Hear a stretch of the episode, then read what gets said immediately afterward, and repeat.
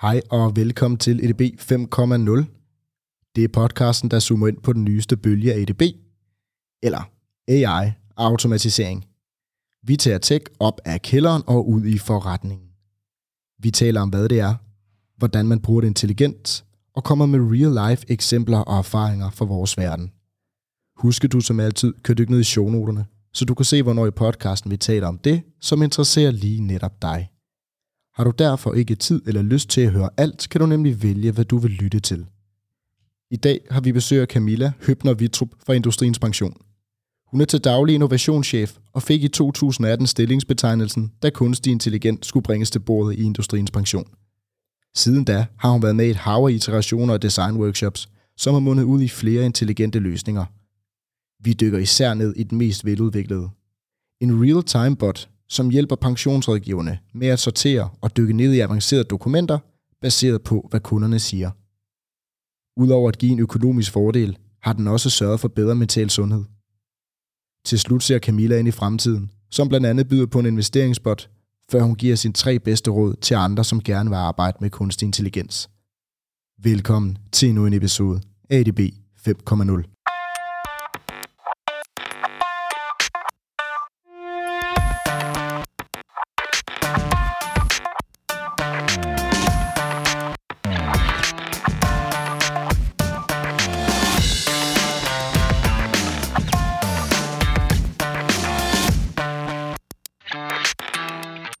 Camilla. Hej. Velkommen til. Tak skal du have.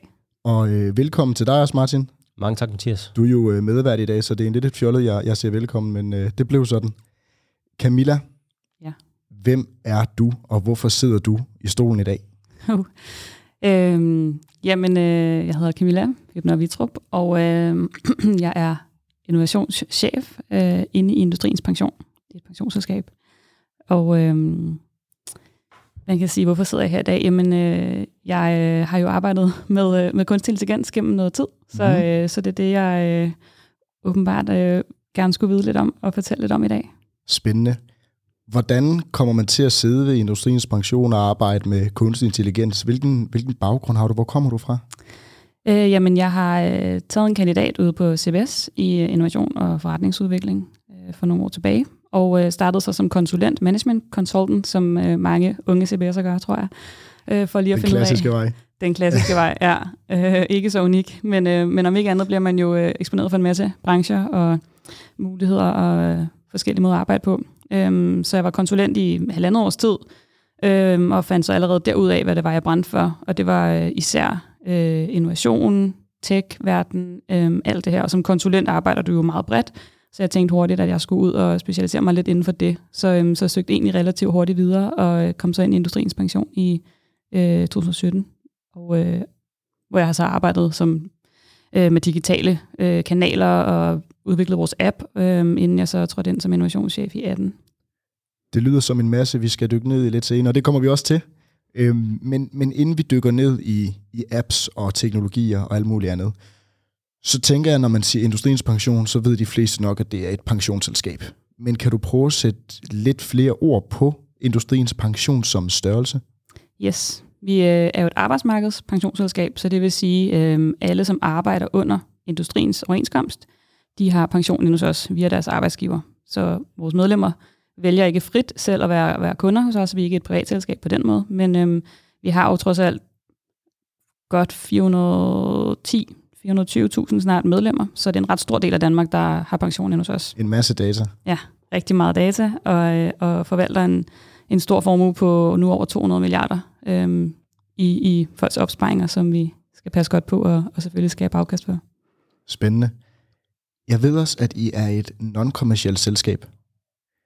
Har det nogen betydning for, hvordan man arbejder? Nu tænker jeg især med eksplorative innovationsprojekter eller øh, kunstig intelligens. Det der med at være non-kommercielle, hvad betyder det? Helt sikkert. Øhm, vi er jo ikke selv ude, som, øh, som jeg nævnte, at, at rekruttere, eller hvad man skal sige, eller øh, at skaffe vores egne medlemmer, øh, eller skaffe kunder, så vi har ikke en marketingafdeling, og det gør jo ret meget, at øh, folk sådan i godsøjne er tvunget ind i vores, i vores ordning. Det betyder jo, at vi skal være ekstra opmærksomme på, hvad der gavner medlemmerne, og øh, have fuld fokus på værdiskabelse, øh, og ligesom tænke, den sådan ledestjerne, jeg altid har brugt, det er, at jamen, hvis nu vi om 10 år, blev, hvis nu markedet blev frit, hvordan kunne vi så sikre os, at vores medlemmer stadig vil være hos os? Øhm, hvordan kan vi lave nogle ting, som folk synes er så fede og spændende, og hvordan kan vi gøre processerne så gode, at, at vi er det bedste pensionsselskab? Synes du, det giver en fordel, at det er den måde, I kan arbejde på, og ikke skal arbejde for, skal vi sige, en bundlinje på samme måde, eller? Ja, altså jeg synes faktisk, det giver nogle, det giver nogle andre rammer, som er meget interessante. Øhm, netop fordi det ikke øh, er bundlinje på den måde, øhm, men, men nogle andre ting, der er i spil. Øhm, og det gælder jo både på mit niveau, men også gennem ledelsen af bestyrelsen. Det er jo nogle, lidt nogle andre processer måske, øhm, som vi gennemgår, når vi skal træffe valg om, hvad for nogle projekter vi skal prøve af. Øhm, ja. Camilla, kan du nævne lidt mere omkring øh, funding på jeres projekt, og hvordan fungerer det i den her non-kommercielle sammenhæng? Øh, jamen, altså, øh, uden at jeg kan sige for meget om det, så er det jo et, et budget, der bliver lagt, et, øh, et årligt budget om, hvad vi vil bruge øh, af innovationsmidler, øh, kan man sige. Så, så det er et internt budget, og, og vi har et benhårdt innovationsudvalg, som, som prioriterer, hvad der skal prøves af, og hvad der ikke skal prøves af, og hvor meget vi tør at prøve øh, noget af, som ingen andre har prøvet af. Det har vi jo haft succes med, så det har været, vist sig at været en god, en god måde at gøre det på. Men, øh, men ja, nogle ting bliver selvfølgelig også valgt fra af samme årsag. Check. Så årlige budgetter er ligesom øh, måden, I, I får funding på, ja. øh, og ikke reelt set løbende igennem året, hvor I skal ind og pitche funding-projekt. Nej, øh, det er årlige budgetter, vi kører med. Check. Så øh, det giver os noget frihed, kan man sige faktisk. Mm. Fedt. Er det, øh, det lyder alt sammen som om, at det er noget, vi, du er meget positivt stemt overfor. Hvis, hvis vi skal prøve at være lidt realistiske, så tænker jeg, at der altid er øh, pros and cons ved alting. Er der steder, du ser øh, en, en ulempe ved at være non-kommercielle, og der er et årligt budget, at man måske ikke så kan stikke afsted med x antal kroner til noget helt vildt ny fed teknologi eller andet? Eller er der andre steder, hvor du tænker, at det kunne være, det er en hemsko? Jamen altså helt sikkert, fordi man kan jo vende den på hovedet og sige, altså vi kan jo ikke bare øh, finde på alle mulige crazy skøre ting og bruge vores medlemmers pensionsopsparing på, så vil de nok øh, blive utilfredse, og vi vil nok komme med, øh, hvad skal man sige, lidt, øh, ja, i maskinen omkring det. Ikke? Det er en øhm, breaking bjælke på, på Ekstrabladet, ja, ja, det, som, det som vi ikke skal have nej. det dur ikke rigtigt, så, så det er virkelig, øhm, det, det sætter jo selvfølgelig en begrænsning, øhm, fordi medlemmerne nemlig ikke selv vælger at være øh, kunder hos os. Så man skal virkelig passe på, at man ikke sådan bare prøver alle mulige teknologi af, og de tænker, hvad, hvad i alverden bliver min pension egentlig brugt til? Øh, bliver den bare fyret af på kunstig intelligens, eller hvad foregår der? Det dur jo ikke. Så det skal virkelig være noget, der skaber værdi for medlemmerne, og der kan man jo selvfølgelig godt jeg synes faktisk, vi er så kommet omkring det, men man kan godt tænke, at så kan man ikke være super eksplorativ, fordi vi ved jo ikke, hvad det ender med. Øhm, men vi har egentlig været ret gode til at køre nogle processer og fået identificeret nogle ting, som er sådan lidt out there, som ingen har gjort før. Vi tænker, men hvis man kan det her, så er det jo sindssygt fedt for vores medlemmer. Det er sindssygt fedt for vores kunderådgiver, hvad det nu kan være. Øh, det, det, må, det må virkelig give værdi, hvis vi kan det. Og så har vi ligesom testet af, kan teknologien overhovedet bære den her use case, som vi tænker, den kan. Så på den måde har vi arbejdet eksplorativt alligevel. Spændende. Det er noget, vi skal dykke ned i øh, mm. lige om lidt. Før vi bevæger os ned i øh, især en case, vi skal diskutere, så kunne jeg godt tænke mig at stille dig det, øh, det vanlige spørgsmål, vi altid stiller herinde, som der ikke findes noget universelt korrekt svar på, men som er meget subjektivt, så skyd for hoften. Hvad betyder intelligent automation for dig? øhm, jamen det betyder øh, en automatisering, som øh, som hjælper øh, mennesker, altså varme og kolde hænder lidt i, i samme øh, proces, kan man sige. Øh, for mig er det, er det nogle automatiseringsprocesser, som, som virker menneskelige, men som er maskinelle. Camilla, jeg ved, du har en specifik case med i kufferten i dag. Kan du prøve at fortælle lidt nærmere om, øh, om den? Jo, det kan jeg godt. Øhm, Jamen, øh, casen er jo vores øh, samtale support bot, som vi så fint kalder den inde hos os, øh, men som er vores, øh, vores øh, mest intelligente og mest udviklede løsning, som hjælper vores kunderådgivere øh, real time, når de sidder på, på telefonerne og, og tager kalden ind fra medlemmerne. Der må jeg lige stoppe dig allerede der. Kan du fortælle lidt mere om det? Prøv at, nogle gange så kører vi en øvelse, hvor man skal forklare det, som om man var fem. Ja. Det lyder mega smart, men lavpraktisk, som om jeg var et lille barn. Kan du ikke fortælle mig, hvad den gør? Jo. Øhm, vi har jo rigtig mange medlemmer, der ringer ind til os hver eneste dag, og det kan være med spørgsmål om deres pensionsordning, deres forsikringsbetingelser, kritisk sygdom, sygdom udbetalinger, begunstigelse, hvad som helst. Og der har vi kunderådgivere siddende, som vi øh, ud fra et one-and-done-princip, det betyder, at den kunderådgiver, du får fat i på telefonen, skal kunne svare på alt, hvad du har at spørge om. Så de skal altså vide sindssygt meget. Og det er en underdrivelse. Altså det er virkelig... Jeg bliver bagover nogle gange, når jeg hører, hvad det er, de ved. Det er helt vildt. Øh, og de bliver jo certificeret hvert år, og de går på akademi, og de er meget veluddannede. Men der er jo et kæmpe materiale, altså tekstmateriale, de skal hive frem, hvis man skal sætte en alderspension i gang, eller hvis man skal lave en begunstigelse, eller hvad det nu kan være så er der super meget øh, materiale at dykke ned i, betingelser og så videre. Og der har vi lavet en intelligent bot, som lytter med på samtalen, selvfølgelig efter at blive informeret, medlemmet bliver informeret, når den ringer ind, at det bliver optaget, og så lytter den med, og så dykker den ned i alle de her øh, arbejdsinstrukser omkring udbetaling, eller hvad det nu kan være, og finder sådan, Nå, men jeg tror, jeg tror, du er over i det her emne, og så bonger der op på skærmen for kunderådgiveren, prøv om den her arbejdsinstruks, og prøv at rulle ned på side 67, der er et afsnit, der er ret vigtigt at huske lige den her tre måneders regel. Så den hjælper ligesom live, lytter hele tiden med, og så sammen som samtalen udvikler sig, så kommer der flere og flere nye forslag, som selvfølgelig er relevante for det, der er blevet sagt inden for de sidste 10 sekunder. Så den prøver at forstå, hvad samtalen handler om, og så hiver den, øh, hiver den de her øh, komplekse tekster frem, som rådgiveren skal sige for så et, et, leve op et internt opslagsværk, ja. der, der hjælper rådgiverne ud mod kunderne. Ja, mens okay. de sidder og taler. Yes. Mm. Det lyder helt vildt sejt, vil jeg bare lige sige. Jeg er mega imponeret. Absolut, og jeg er lidt nysgerrig på, fordi jeg sidder jo og tænker lidt, den her øh, øh, rådgiverrolle og, og det lag der, øh, fylder jo en, en, en ganske stor rolle, kunne jeg for, forestille mig, øh, i, jeres øh, organisation. Tænker I ind i virtuelle assistenter? Fordi man kan sige, I har noget øh, dokumentation, noget data tilgængelig, intern opslagsværk. Øh, I har nogle kunder, der efterspørger specifikke ting det lag, der er imellem, altså selve rådgiverlaget, har I eksperimenteret med, hvorvidt at man kan lave en digital assistent, som reelt set øh, kan håndtere nogle af de samme øh, rådgiveropgaver, som, som man ser ellers? Det, er, det er helt sikkert noget, vi, vi snakker om, men vi er også meget bevidste. Vi, vi kender vores medlemmer rigtig godt, og rigtig mange af dem har brug for den her varme hånd i gåsøjne, ikke? altså over mm. telefonen, men altså at, at vide, det er et menneske, de taler med, fordi rigtig mange af dem taler, øh, ringer jo ind, hvis de har mistet en ægtefælle, eller det er jo lidt nogle sårbare situationer i ens liv. Så det der med at få fat i en, i en bot på telefonen, øh, vi, har, vi har nogle cases sådan i skuffen, hvor vi tænker, kunne der være nogle situationer, hvis man egentlig bare ringer ind for at få sit sagsnummer, eller for at høre et eller andet sådan lidt mere øh, ikke øh, sårbart, så kunne det selvfølgelig godt virke. Men i rådgivningsseancen, der er vi tit inde og røre ved noget, hvor der er behov for den her menneskelige stemme ja. indover.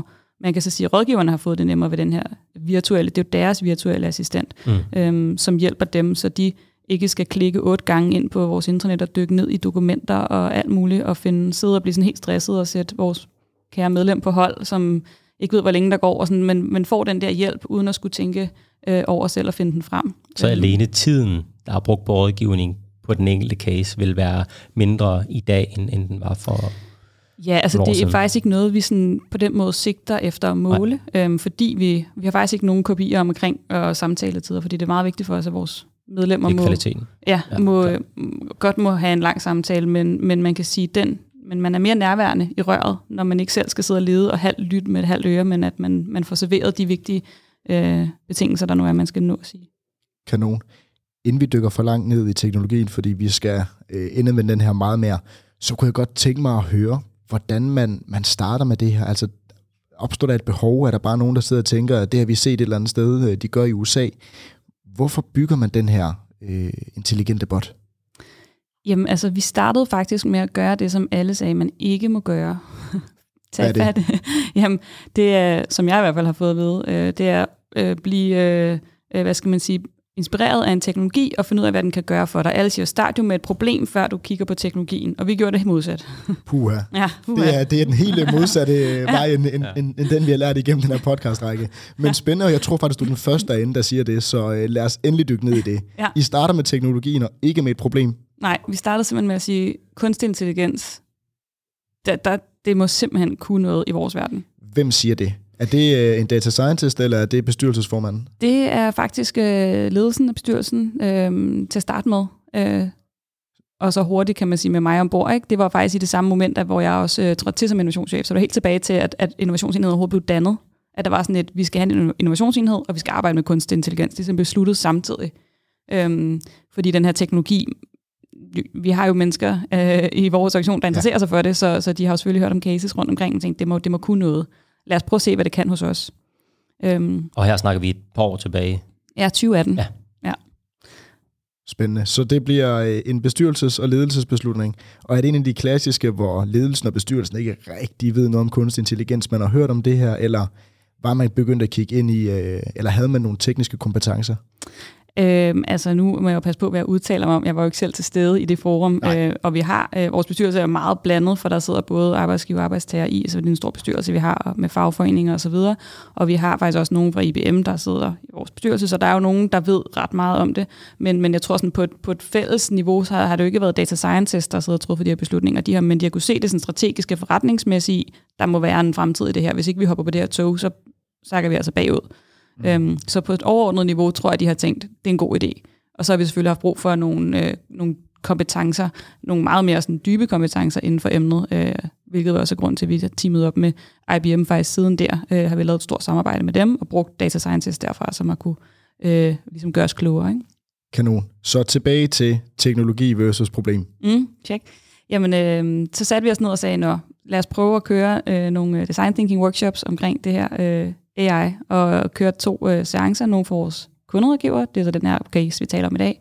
Vi kørte den også med vores investeringsafdeling øhm, og nogle øh, af vores porteføljemanager.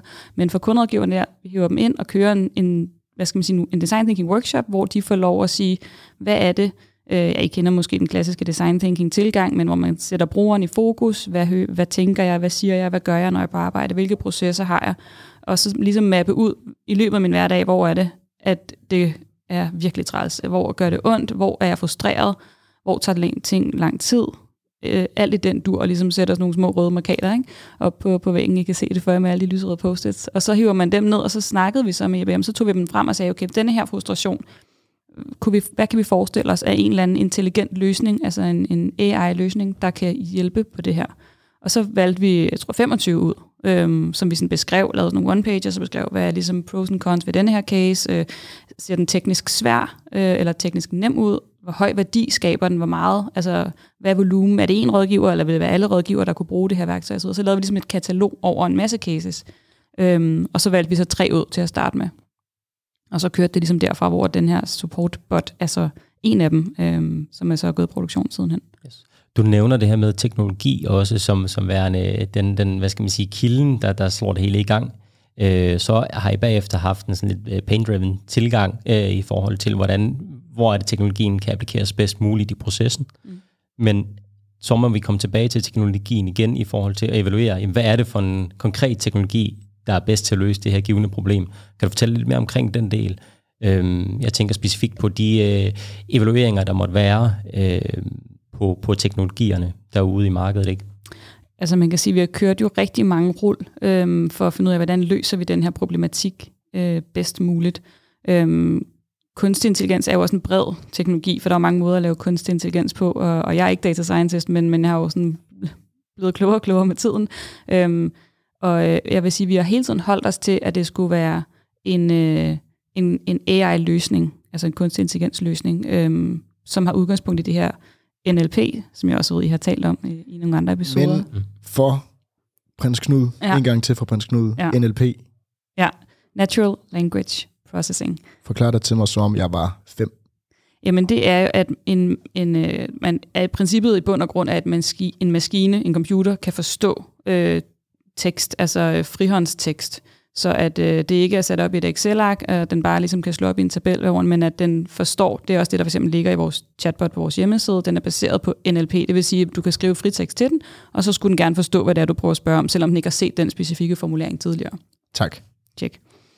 Øhm, og i forhold til supportbotten her, så har vi, jeg vil sige, de tekniske rull har mere været sådan, vi har hele tiden været ret sikre på, at det er kunstig intelligens, der skal løse det, fordi medlemmerne, der ringer ind, vi har altså medlemmer, øhm, fra alt fra det mørke Jylland, som du selv kaldte det til at starte med, øhm, hele landet. Vi har også udlændinge, altså øh, polakker og så videre, som ringer ind og snakker øh, på engelsk til os, og sådan, så den, vi vidste, at, at øh, der skulle noget kunstig intelligens til at forstå alle det de jyske her, og det polske. alle de her aksanger Det er og næsten måder det samme, er det? er det ikke det, det, det jyske og det polske? og, og måder at formulere sig på, fordi det er, det er ikke altid, at, at medlemmet egentlig lige sådan ved, hvad de ringer jo igen og siger, jeg vil gerne i gang sætte min alderspensionering. Altså så korrekt taler de jo typisk ikke, for det er jo kun os, der arbejder med det til dagligt, mm. og selvfølgelig bruger alle de der formelle termer, det er jo klart. Øhm, så vi har hele tiden vidst, at den teknologi ligesom er nødt til at støtte op om det her. Så har der så været udfordringer på vejen i forhold til dataindsamling, og vi, hvor vi er blevet meget overrasket over, hvad det egentlig krævede at bygge en sprogmodel, som man, som man så gør, når man bygger sådan en her op, så bygger man en sprogmodel op. Ja, det er faktisk noget, som, som er øh, rigtig interessant at høre, fordi at det lyder jo alle sammen fedt, og den virker garanteret godt, men det man jo typisk kan lære noget af, det er alle de udfordringer og fejl og andet, man er stødt på undervejs i processen. Kan du prøve at dykke lidt ned i jeres proces, hvordan øh, den har været på godt og ondt? Ja, altså... Øhm jeg vil sige, det første sådan store bump, nu er det jo lige nogle år tilbage, så det kan være, at jeg har glemt nogle af de små eller mindre bump, men, men den, det første, vi sådan støder på efter et par måneder, det er jo den her dataindsamling. For for at kunne bygge en bot, en, øh, en real-time bot op, der kan lytte med, så skal den jo have noget data, noget historisk data at bygge det på, så den skal have en eller anden reference ramme, så den forstår de her samtaler. Og den her referenceramme, den bygger man altså op med af en kæmpe datamængde. Øhm, det er øh, 100.000 siders tekst øhm, af alt mulig art. Øh, det er lydfiler, det er vores hjemmesidetekster, korrespondencer, altså anonymiseret data i alt muligt øhm, øh, arter, kan man sige, som den skal have ind. Og det, det var altså et stort projekt overhovedet at samle så meget data ind, som den havde brug for, for at lægge grundniveauet. Øhm, fordi dengang vi så gik i, i produktion, så kunne den jo forstå en vis mængde, men den træner faktisk hver nat, så nu har den jo så, altså hver eneste nat træner den på det, den har hørt i løbet af dagen, og de kliks, der har været inde i systemet, så den bliver klogere, klogere, klogere. Øh, så han har sikkert allerede nu glemt, hvor dårlig den var til at starte med, fordi den er blevet bedre nu, ikke? Så efter I satte strøm til teknologien, kan du sige, der er det klart, der, der, bliver affødt noget data alene der, som den kan bruge til at, at udvikle på øh, og lære på. Men hvad skal man sige, da I initierede det, hvor kom data fra dengang? I tog udgangspunkt i en specifik sprogmodel, øh, og havde jeres egen data, som I kunne føde ind i? Øh... Vi byggede faktisk vores egen sprogmodel okay. sammen med øh, nogen, der hedder Mirsk, som også har været en del af samarbejdet hele vejen igennem, mm. øh, som laver det her tale til tekst. Og de bygger sprogmodel op, så det er jo noget med at sidde og bøje alle ord i alle led, øh, så den forstår. Selvom jeg siger pensioner og ikke pensionen, så skal den gerne kunne forstå, at det er nogenlunde det samme boldgade, jeg er i. Alle de her ting, som at vi, de hjælper os med at bygge en sprogmodel op, specifikt på øh, IP, altså industriens pension, kalder mm. IP, ikke? Mm. men altså vi har jo et, et sprog med en masse forkortelser, så vores rådgiver bruger jo også forskellige forkortelser og, og termer, som man måske ikke bruger i andre pensionsselskaber, fordi det er virksomhedsspecifikt. Så, den skal jo, så man er nødt til at bygge en helt specifik sprogmodel op. Vi vil heller ikke kunne sådan plug and play vores sprogmodel over et andet selskab. Så den er sådan bygget specifikt op, og det er så på de her mange tusind sider data, som er mailkorrespondencer og hjemmesider og telefonsamtaler, som vi har, har måttet gemme ned og, og bruge til det. Ikke? Men det må alligevel være, være hvad skal man sige, stadigvæk ret industrispecifikt, øh, så hvad skal man sige, andre pensionsselskaber kan potentielt set også øh, få gavn af netop jeres sprogmodel, fordi den allerede har taget højde for i hvert fald industriens pensions, øh, hvad skal man sige, øh, termer og ord, ikke? Til dels jo, men altså jeg vil, jeg vil tro, det er en, og måske sådan 80-20, men de okay. sidste 20 procent, det, der bruger vi måske nogle andre forkortelser. Øh, AP, EP, KS, TA, mm. og, og så kalder de det måske noget andet i et andet selskab, og så vil den fejle, ikke? Så, så der er helt klart noget, un, altså noget individuel træning, man er nødt til ja. øh, at lave. Er, er det noget, der ligger open source, eller er det ligesom egen kode? I, det er i egen, ja, det er ja. ikke open source, nej. Ja, den er nemlig lidt øh, interessant, den her open source. Kunne man nu i retroperspektiv have lavet noget open source sammen med andre? Vil det have givet mening, eller er det så unikt og kan give øh, så unik en, en konkurrencefordel, at man skal lave det internt? Altså det er sådan, det, det, på en måde er det sådan lidt et, øh, en gråzone, eller sådan lidt dybt vand, man bevæger sig på, fordi alle vores, altså, al vores data, som ryger ind i den her bot, er jo næsten alt sammen øh, personlig øh, data. Øhm, så GDPR står for det første, og, ja. og flager lige ved siden af os, hver gang vi laver noget med det her. Så det er svært at, sådan, at gøre det åbent på den måde, fordi det er helbredssager. Det, det, altså alt er jo, øh, er jo super personligt og personfølsomt. Øhm, så på, på den måde er det, er det svært og sådan plug and play det øh, over. Men jeg ved, at der er pensionsselskaber, som arbejder med at, at lave nogle modeller som open source, fordi der er jo super meget synergi i at kunne samarbejde på tværs. Altså det vil vi alle sammen jo blive Bestemt. gavne, ja, øh, eller få noget ud af. Ikke? Men nu er den så øh, lavet internt, og øh, den fungerer, kan vi næsten forstå, at den træner sig selv, og, øh, og det er happy times i IP, som I kalder jer selv. Kan I mærke, at det giver en konkurrencefordel på en eller anden måde? Eller måske endda på, på alle mulige parametre. Det kan både være konkurrencefordel, det kan være medarbejdertilfredshed, det kan være meget andet. Er der øh, elementer, den boomer positivt ud, og er der elementer, den boomer negativt ud efter implementationen? Altså, øhm, vi har fået rigtig meget positiv omtale, og der er rigtig mange, der gerne vil ind og se den live. Der er øh, både i, i branchen, men også fra andre brancher, altså øh, øh, mobilselskaber og sådan noget, som også har store kundecentre siddende, og de skal og op, hele tiden oplærer nye medarbejdere. Hvad, det må da være en sindssygt smart værktøj at have. Øh, folk kommer hurtigere på telefonen, fordi de har den her støtte og kan føle sig trygge. Så, øhm, så vi har fået rigtig meget omtale og blevet årets digitale pensionsselskab jo så sent som sidste år, og så på den måde er der jo rigtig meget øh, fokus på den. Øhm, og den, der er også blevet lavet andre versioner af den i nogle andre virksomheder, i andre brancher, ved jeg, øhm, som inspiration for os. Så på den måde øh, er jeg helt sikker på, at det også tiltrækker os medarbejdere, fordi det er jo fedt at komme ind et sted med nogen, der, øh, der arbejder med de her ting, hvis man synes, det er spændende. Ikke? Øh, men helt sikkert. Og selve den her, hvad skal man sige, øh, værdien af chatbotten, hvordan måler og vejer I på det? Jeg tænker, at der er også en bestyrelse, som poster penge i øh, initiativet af det her projekt frem for nogle andre. Så der kommer også nogle naturlige evalueringer på, jamen, hvad har det så givet af værdi for, for netop jeres organisation? Kan du sætte lidt flere ord på det? Hvad er det for nogle, er der konkrete målepunkter på, øhm, og, og hvordan får I ligesom løftet dem ud i organisationen og kommunikeret? Altså, det er faktisk, øh, vi er nok lidt atypiske der faktisk. Øh, måske igen tilbage til det med, at vi er non-kommercielle, så vi har øh, heldigvis, men kan jeg måske sige, men ikke de der sådan, vi skal have samtaletiderne ned på det her, vi skal nå så og så mange sager på dag. Vi er, vores kundecenter, øh, øh, som jo normalt hedder medlemsservice, som vi kalder det, er jo jeg får en super lean og har en mega høj tilfredshedsscore, så, så der er faktisk øh, uden at puske gloren, nu er du heldigvis ikke mig, der sidder med det, så jeg kan godt rose hende, der gør det. Men der er næsten ikke noget at komme efter, fordi der er en sindssygt høj tilfredshed fra medlemmerne på den telefoniske service, så det er, øhm, jeg vil sige, vores, sådan, det, det er en meget en helhedsvurdering af, virker værktøjet, øh, som det skal, Øhm, får vi måske det her med uddannelsen af nye medarbejdere, der kommer på, så får man, har man altså den her støtte med det samme, en der sidder og hjælper dig med at finde ud af de rigtige paragrafer. Så snart du sidder med dit første kald, ikke, så kan mm. det godt være lidt nervepirrende. Så, så den del af det øhm, er der helt sikkert, men der er jo også rigtig mange andre cases, når man først har sådan et system og har en sprogmodel og bygget det op, så er der rigtig mange muligheder derfra øhm, at, at gå af, kan man sige. Ikke? Så Industriens Pension samarbejder med IBM og med Mirsk og ansætter dig som innovationschef, eller forfremmer dig til innovationschef og poster en masse penge i din løn og konsulenter og teknologier, jeg skal komme efter dig. Det er jo ikke et ubetydeligt beløb, man investerer, når man skal have ny teknologi, og i hvert fald hvis man skal gøre det korrekt. Øh, så der er jo selvfølgelig råd nogle penge den ene vej, og de penge skal jo gerne den anden vej. Øh, det er jo øh, økonomi 101. Så uden at gå for meget detaljer, fordi der er selvfølgelig nogle, nogle ting, du ikke kan tale om, har det været investering værd, og kan man se et, lad os kalde det profit, øh, efter implementeringen af den her? Altså det har klart været investering værd. Øhm, uden at jeg har nogle specifikke tal, så kan man måske også sige, altså, hvor mange nye kundegiver ansætter vi, hvor mange vi får. Vi stiger jo i medlemsantal hele tiden. Vi har flere og flere medlemmer. Øhm, og hvis man skulle følge med det sådan øh, i linær, så skulle man jo også ansætte kundegiver flere, flere, flere ikke? Selvfølgelig. antal. Og, øhm, og der er vi sådan et ret stabilt antal medarbejdere, så på den måde er der jo helt sikkert øhm, noget værdi i det. Og derudover så øh, ved jeg også, når jeg taler med, med chefen for, for medlemsservice, hun er jo super meget inde i det her og overvåger værktøjet, giver det den værdi for hendes øh, folk, som det skal. Det er jo hende, der sidder med, hvis nogle folk er, er stresset eller presset på arbejde og ikke kan overskue, jamen altså, er der kommet måske lidt mindre af det? Øhm, har hun... Øh, hun, hun fortalte mig faktisk en sjov case på et tidspunkt, at der var øh, en, der havde øh, sat, en, sat sig på hold, kan man sige, fordi hun fik et spørgsmål fra et medlem, hun ikke kunne svare på. Så satte hun mikrofonen på hold, og så gik hun over og spurgte en kollega, og så da hun kom tilbage, så havde botten faktisk svaret på det før kollegaen. Så, Kanon.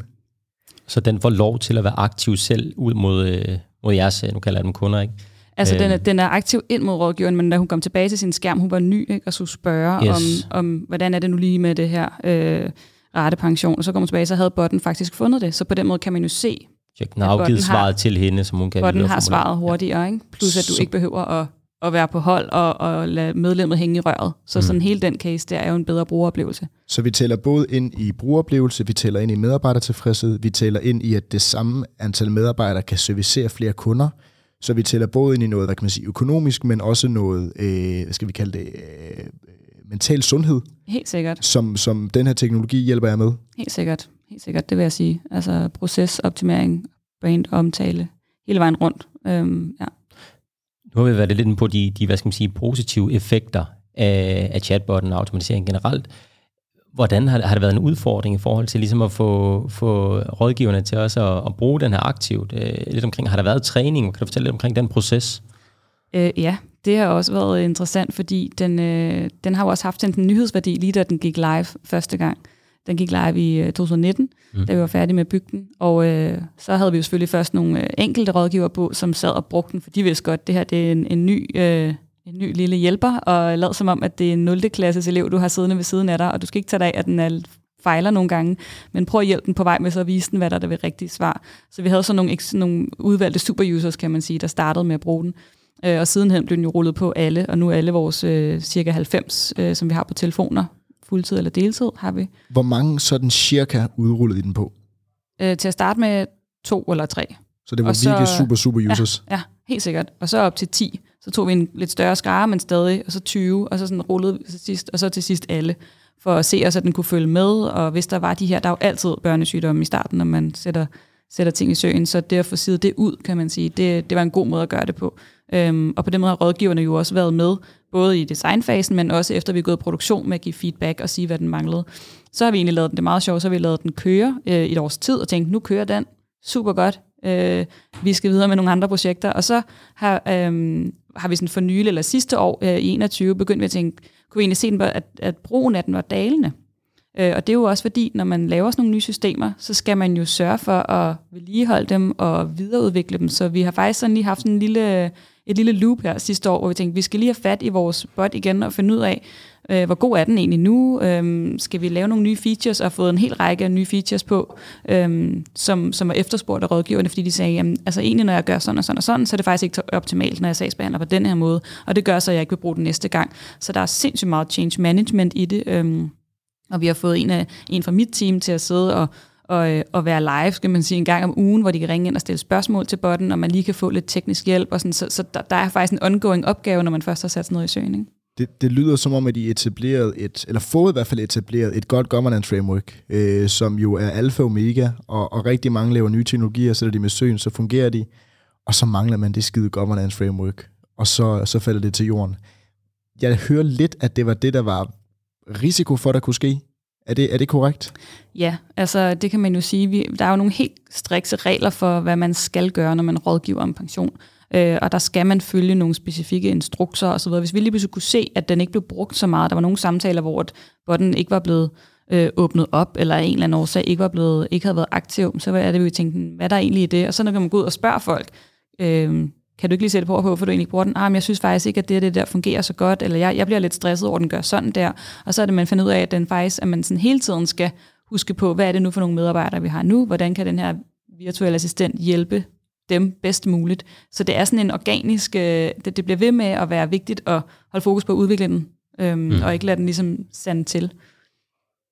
Og hvordan føder I den med, med, med ny data, ud over samtalerne, kan man sige, og, og den information, som I får, altså, suger I fra nye kilder og ændrer, hvad skal man sige, øh, industriens pensionskilder øh, kilder sig også, øh, ud fra jeres landskab, udvikler sig også over tid. Så hvordan suges de ind i botten, øh, så den bliver ved med at være opdateret øh, med nyeste viden? Altså den eneste datakilde, den har, det er jo vores samtaler, men det er jo også voldsomt mange tusind timers tale øh, om året. Øhm, så den, den følger jo med tiden på den måde. Den ved jo hele tiden, hvad der bliver talt med. Den ved jo noget bedre, end jeg i hvert fald gør. Hvad, hvad, er der, hvad er der hot lige nu? Eller er der, er der en eller anden fejl lige nu, der alle ringer ind om? Så den ved det jo med det samme, kan man sige, for den, den har jo overblikket på den måde. Ikke? Øhm, så, så den har masser af data og masser af relevant data, og det er jo så også det, vi kigger ind i nu. Hvad kan, vi, kan man bruge den data til noget? Man må selvfølgelig ikke bare have den liggende sådan, hvis nu man får en god idé senere, men hvis man finder en case, hvor man så kan optimere på en anden proces eller et eller andet, så, øh, så kan man jo sætte det i søen, for så har man jo en super dataansamler her. Ikke? Camilla, vi skal, øh, vi skal høre lidt mere om fremtiden snart. Ja. Fordi jeg ved, I brygger på noget andet også, eller faktisk allerede har lanceret, skal vi kalde det en MVP eller beta-version. Øhm, men før vi gør det, så kunne jeg godt tænke mig at høre, om man kan applicere den her intelligente bot på andre forretningsområder, eller er den bare udelukket til det primære? Øhm, jeg vil klart sige, at man kunne bruge den øh, til andre ting også. Altså det, det, som jeg allerede nu har sagt, så er der jo andre i branchen, der sådan øh, er blevet inspireret af den og har fået øh, udviklet noget lignende. Øhm, men, men alt, hvad der hedder øh, input-output, altså, og, og en eller anden form for hjælp, vi sidder jo alle sammen i hver nærmest i hver vores arbejdsfunktion og slår op i komplekse øh, instrukser eller sager, eller hvad det nu kan være. Så på den måde kan den jo bruges øh, i, i ret mange forskellige cases. Øh, vi har sådan nok mere fokus på at udvikle det system, vi så har, til at kunne mere. Så hvad er det for nogle øh, faldgrupper, som vores rådgiver så møder nu, Øhm, og hvordan kan vi hjælpe dem med det? Øh, hvordan kan botten blive endnu bedre, få noget mere funktionalitet ind øh, og støtte op, øh, udover bare det her med at foreslå øh, specifikke tekststeder? Kan den så også gøre nogle andre ting? Så det er det, vi kigger ind i.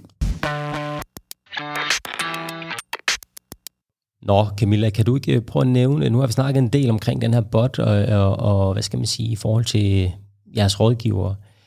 Er der andre steder i forretningen, som I også arbejder med nogle intelligente løsninger? Kan du prøve at sætte lidt flere ord på? Jeg ved blandt andet, I kan kigge lidt ind i en investeringsbot.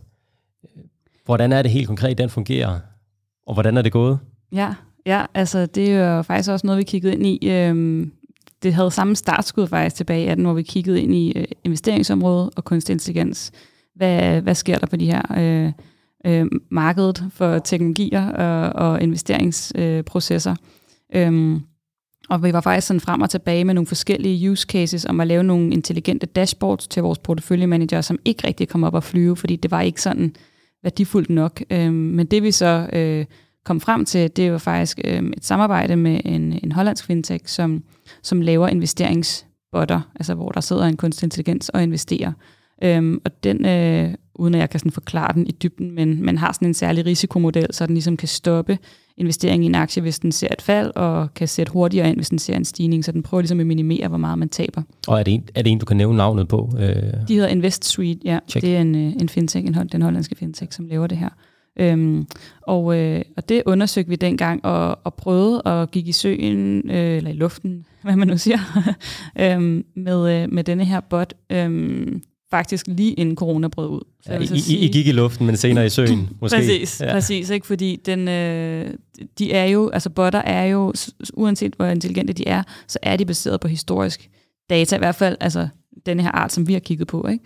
Øhm, og det, øh, det var hårdt for den at starte ud. Det gik rigtig, rigtig godt, den, og så ramte corona, og så gik aktiemarkedet jo generelt op og ned. Så, så man kan sige, at den referenceramme, vi har for den, er jo sådan lidt øh, bumpy ride, øh, vil jeg sige. Ikke? Men Præcis. Vi havde jo øh, i et tidligere episode havde vi Dan Rose inde, som øh, også øh, proklamerede, at kunstig intelligens jo bliver dummere, øh, netop også med corona, fordi der nævnte han DSB som eksempel, hvor man kunne se på data, hvor tit tager folk tog, hvad gør man, når det regner, er det på onsdag eller torsdag eller fredag, de tager det.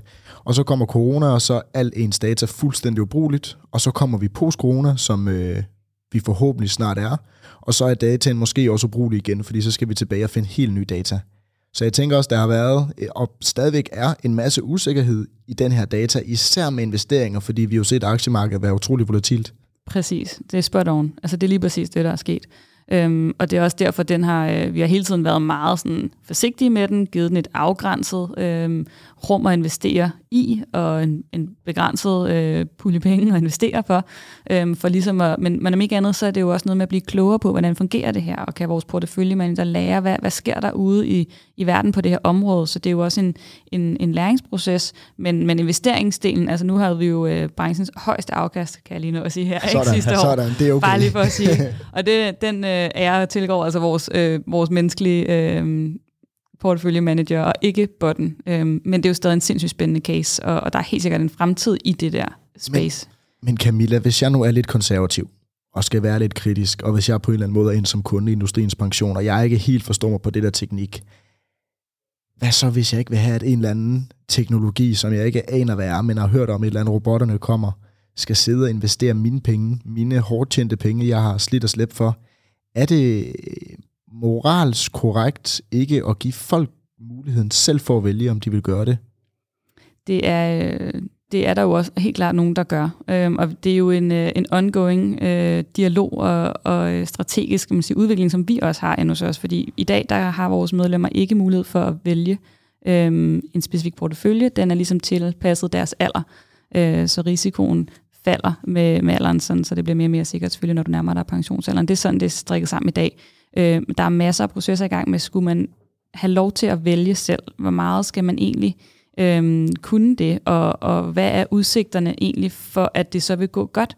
Altså fordi dengang IP blev etableret, vi bliver 30 år i år, og dengang det var jo med formålet at skabe en bedre pensionisttilværelse, altså med formålet, at vi, vi tror på, at der er nogle eksperter, som er bedre til at investere penge, end, end den gennemsnitlige dansker er, hvilket jo nok også er tilfældet ja. for os alle sammen. Øhm, så det der med, at, hvor meget skal man give ud, og sådan, det er sindssygt kompleks. Hvad er egentlig samfundsmæssigt øh, forsvarligt at give ud, og hvad, hvad, hvad, hvad er der et behov for, hvad er der efterspørgsel på? Og, altså, det, det er en super kompleks sådan, sag, det der med, vi kigger rigtig meget ind i, skal man selv have lov? I forhold til den her bot, der investerer, så har den jo haft adgang til under en halv procent, tror jeg, af vores formue. Sådan noget. Så det er helt nede i det der testleje, kan man sige, øhm, og ikke op på de store, øh, på de store klinker. Ikke? Øhm. Så fru Jensen behøver ikke være nervøs? Nej, bestemt ikke. Vi, øh, vi passer meget på, vil jeg sige. Jeg kunne godt tænke mig at vide, om der ligesom var nogle radikale udsving mellem øh, dem, der investerer hos jer, øh, altså rent personligt, øh, og så øh, investeringsbottens, øh, altså hvad er det for nogle puljer, den går ind og investerer i? Har, har du et overblik over det? Øhm, nej, der kommer det jo nok lidt uden for mit øh, område, yes. øhm, men, øhm, men, men det er meget afgrænset, så jeg ved, at altså, vi har jo nogle folk, der sidder med nogle europæiske aktier, og nogle, der sidder med danske aktier, mm. og sådan, det, det er jo inddelt i nogle forskellige, og, nogle, og med nogle forskellige fonde. Vi har også outsourcet noget øh, til eksterne managers, men den har fået et helt sådan, afgrænset øh, øh, miljø at investere i, som vi ved ikke er helt øh, off, også ja. i forhold til vores egne eksklusionslister og ESG, og jeg skal komme efter. Der, ikke? Ja. der er jo mange. Jeg har gjort noget ja. for ligesom at risikominimere, kan man sige. Helt klart, ja. ja. Okay. Camilla, kan du nævne lidt mere omkring, øh, hvad skal man sige, helt generelt ambitioner for fremtiden? Hvad sker der i industriens pension øh, i øjeblikket, øh, når vi kigger lidt fremad? Er der nogle nye ting på bordet, øh, du kan løfte sløret for?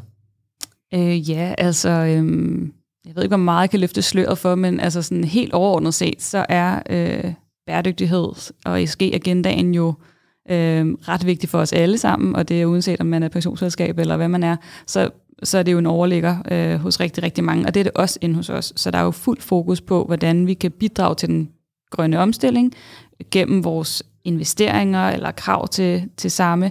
Øhm, det kan også være i vores leverandørlandskab og sådan noget. Så, så der, der er rigtig meget omkring sustainability og innovation, tech. Øh, hvad sker der i det krydsfelt? Og øh, vi har ikke sådan en, øh, en case, der er lige øh, ved at blive søsat lige nu. Øh, men det er et område, som vi bruger ret meget tid på at finde ud af, hvordan kan vi forene de to ting, så vi mm. bevarer vores gode afkast, og samtidig bidrager til, til den grønne omstilling. Der er jo større og større krav til det. Og det er en agenda, som ligger på dit bord øh, i dit til område fra den. også, ja. i hvert fald. Det er et, et stærkt samarbejde med vores ESG-funktion, ja. Spændende. Camilla, vi skal til at slutte af. Men øh, før vi skal det, så øh, får du programmets andet faste indslag. Og det er øh, at give lytterne derude tre gode råd. Og jeg tænker, i den her kontekst skal det være tre gode råd, når man øh, laver den her proces fra A til Z, som I jo egentlig har gjort. Altså, du har jo siddet med helt fra, øh, I fik det katalog til at udvælge cases, til at være igennem, til at lave governance framework, til at udvikle og, øh, og konstant øh, opretholde hvis du øh, skulle nævne de tre vigtigste ting, man skal være opmærksom på i den her proces, hvad er det så? Øh, jamen, øh, et er start småt. Vælg noget, et lille hjørne ud, som du kan øh, fokusere på og gøre rigtig godt, og så lade det vokse derfra, men bevis din case i en proces, eller i et, et pain, øh, et pain point. Så øh, det vil i hvert fald være et råd.